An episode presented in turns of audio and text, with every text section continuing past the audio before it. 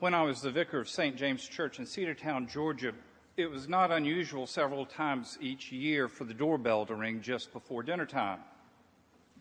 I would open the door, and there I would find a nicely dressed, smiling person standing on the stoop of my house. And in one hand or the other, he or she had a very well worn King James Bible. They always wanted just a few minutes of my time so that they could witness to me about their relationship to Jesus. Very shortly into the one sided conversation, the question, uh, this question or one like it would pop up Do you know Jesus Christ is your Lord and Savior? Well, it always delighted me to be able to say in an unconditional way, Yes, I do. In fact, I'm a pastor and I preach as you are, perhaps your time would be better spent talking to someone else. The conversation would come to a pleasant and fairly quick end, and they would be on their way to one of my neighbors. Now, on one side was a retired Baptist pastor, and on the other side was a retired couple who knew when my wife didn't go to church, but seemed to be churchgoers themselves, um, and the, the husband referred to his wife affectionately as lightning. This morning, I want to speak to you or with you about something that is very important and also very personal, and that is your relationship with Jesus.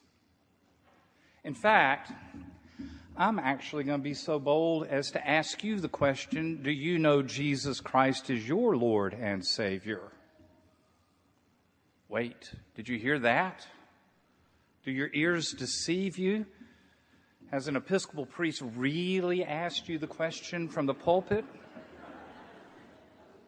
Don't worry, I'm not going to pound or shout. But I do ask you the question this morning do you know Jesus Christ as your Lord and Savior? There I go again.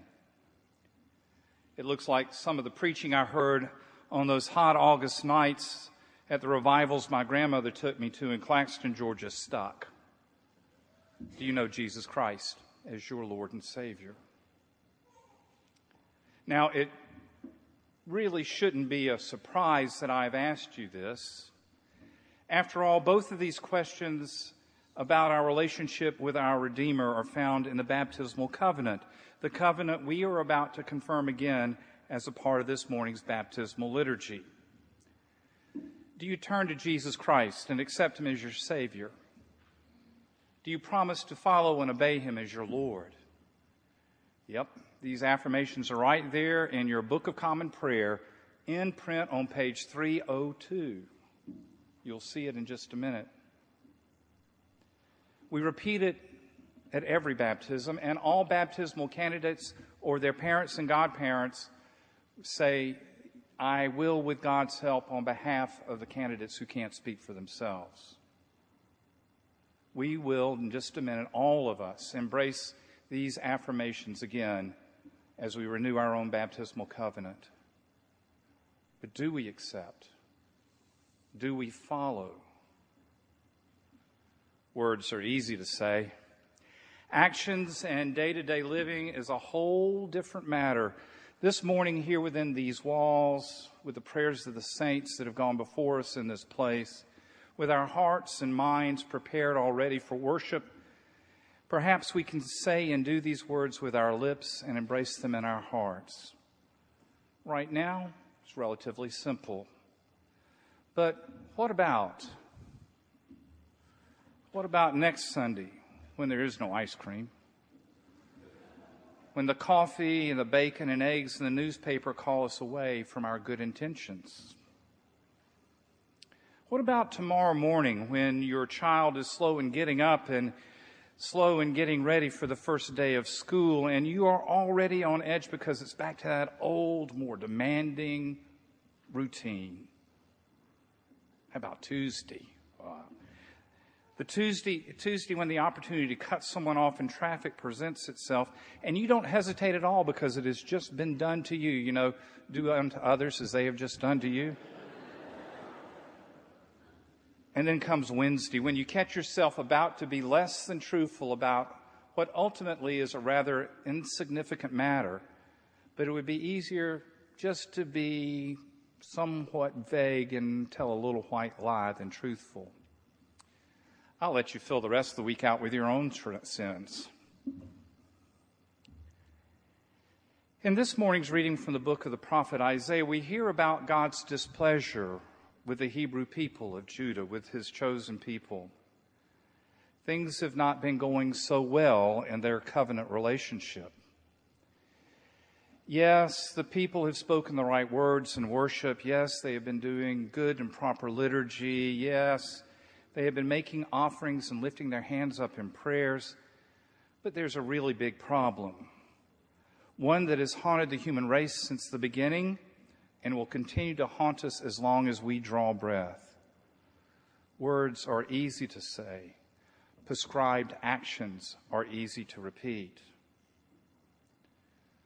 The northern kingdom has already fallen. The Babylonians are right around the corner, and God is unhappy with his people. And then there's the evidence of their actions. The widows and the orphans are not being cared for or about. Trickery and deceit have become more the accepted practice in business rather than the rare exception. The weak and disenfranchised are trodden underfoot. Empty prayers are being offered the Lord knows what lies behind false words and unjust actions, insincere, actions, and it is that which lies within our heart and shows forth in and through our lives that is the true indicator of the health of our relationship with God. All is not lost. God tells his people that if they turn back, their past sins, which were once scarlet, will be white as snow. Can we turn back? Can we turn towards God? So, back to what I wanted to talk about this morning our relationship with Jesus. And I want to turn our attention for a moment to the epistle reading.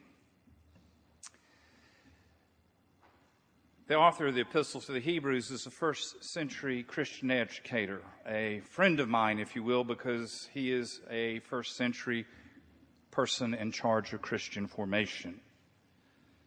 He is writing to a formerly Jewish audience who knows the story of God's saving acts from the moment of creation, the gifts God has given to God's people from the very moment of creation through today right up to the moment in which they find their, themselves and we find them ourselves.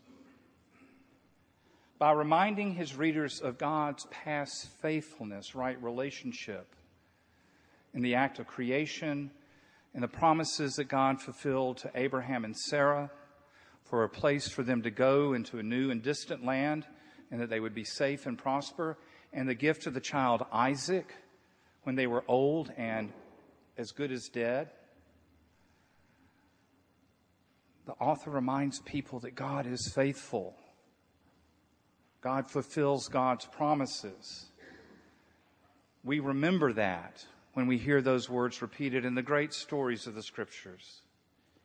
We remember that we, even when we fall into the way of sin and death, we remember again that God continued in love and mercy and faithfulness and became one of us Jesus Christ, our Lord and Savior, to reconcile us to God through his life, death, and resurrection, and to teach us how to restore our relationship to God and to others and to pay the price we can't pay.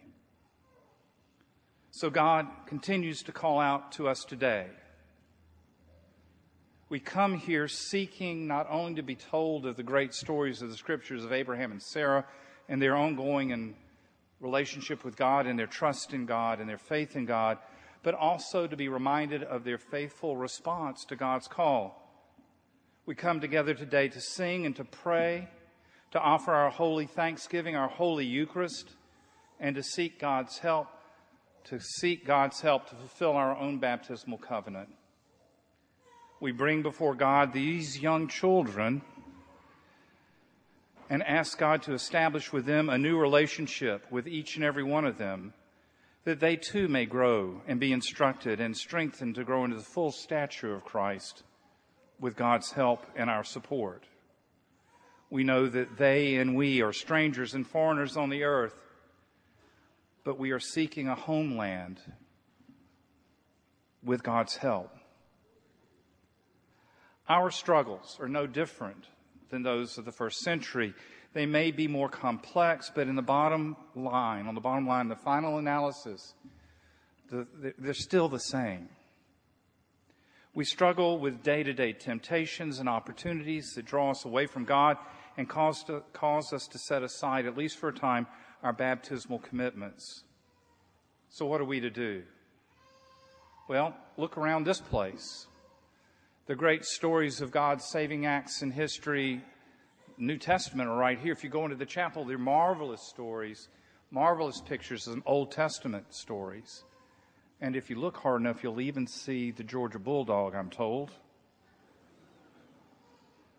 Take your service bulletin home if you're a guest or a visitor, or even if you're a long term member, and look at it again. Look at it in depth. See the ministry and the work and the opportunities for growth and education that happen here study our webpage. Or if you want to do something with others around the diocese, go to the diocesan webpage and see if the mission to Haiti is still taking place on a regular basis or some other opportunity to share your faith and to give of yourself. There are so many opportunities to serve, to learn, to grow, to seek and find a deeper knowledge and experience and love and relationship with the one who loves us beyond measure. So many ways to learn how to grow in Christ. We can, with God's help, come to know more fully Jesus Christ as our Lord and Savior. Now, if this seems like a big task, go back and read the opening line to the gospel this morning. Jesus said to his disciples, Do not be afraid, little flock, for it is your Father's good pleasure to give you the kingdom. The kingdom has been given to you, to us. Forgiveness has been given to us. God is faithful. God keeps God's promises, just as he kept them to Abraham and Sarah, just as he God has kept them from age to age. Let us pray. God of judgment and grace, you ask not for sacrifices, but lives of trusting faith that acknowledge your power and your mercy. Give us faith as deep and as strong as Abraham's and Sarah's, that we may follow you through all of our days, as did Jesus Christ, our Lord and Savior. Amen.